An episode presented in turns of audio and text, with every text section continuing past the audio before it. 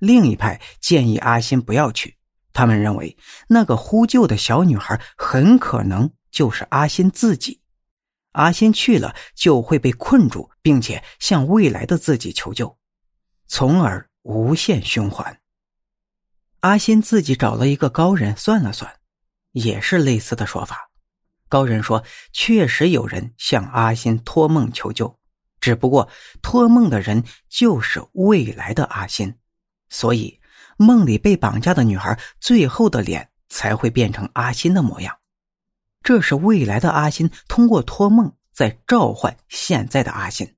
如果阿新去了，那么连锁反应就开始了。梦境现实，阿新就开始在梦境里继续向下一个时间段里的自己求救，一个无止境的循环就开始了。但是，除了高人的说法之外，还有另一种说法：不去就会损阴德。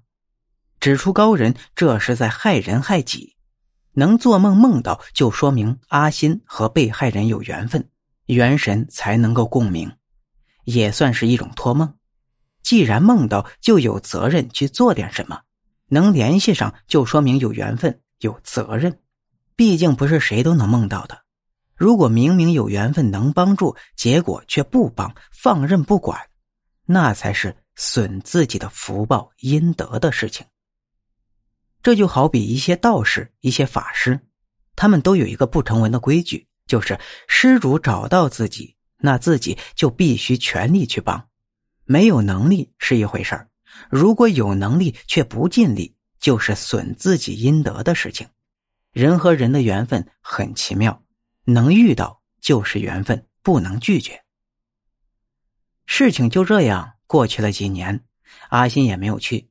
虽然很多人当初都劝他去看看，他自己也曾经犹豫过，到底要不要因为一个特别逼真的梦去报警，但是因为种种原因没有去成。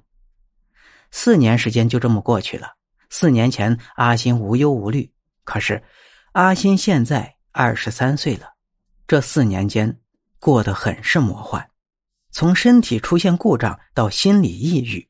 和青梅竹马分手，再到父亲猝死，母亲患癌症，家道中落，一贫如洗，人生是来了一百八十度大转弯。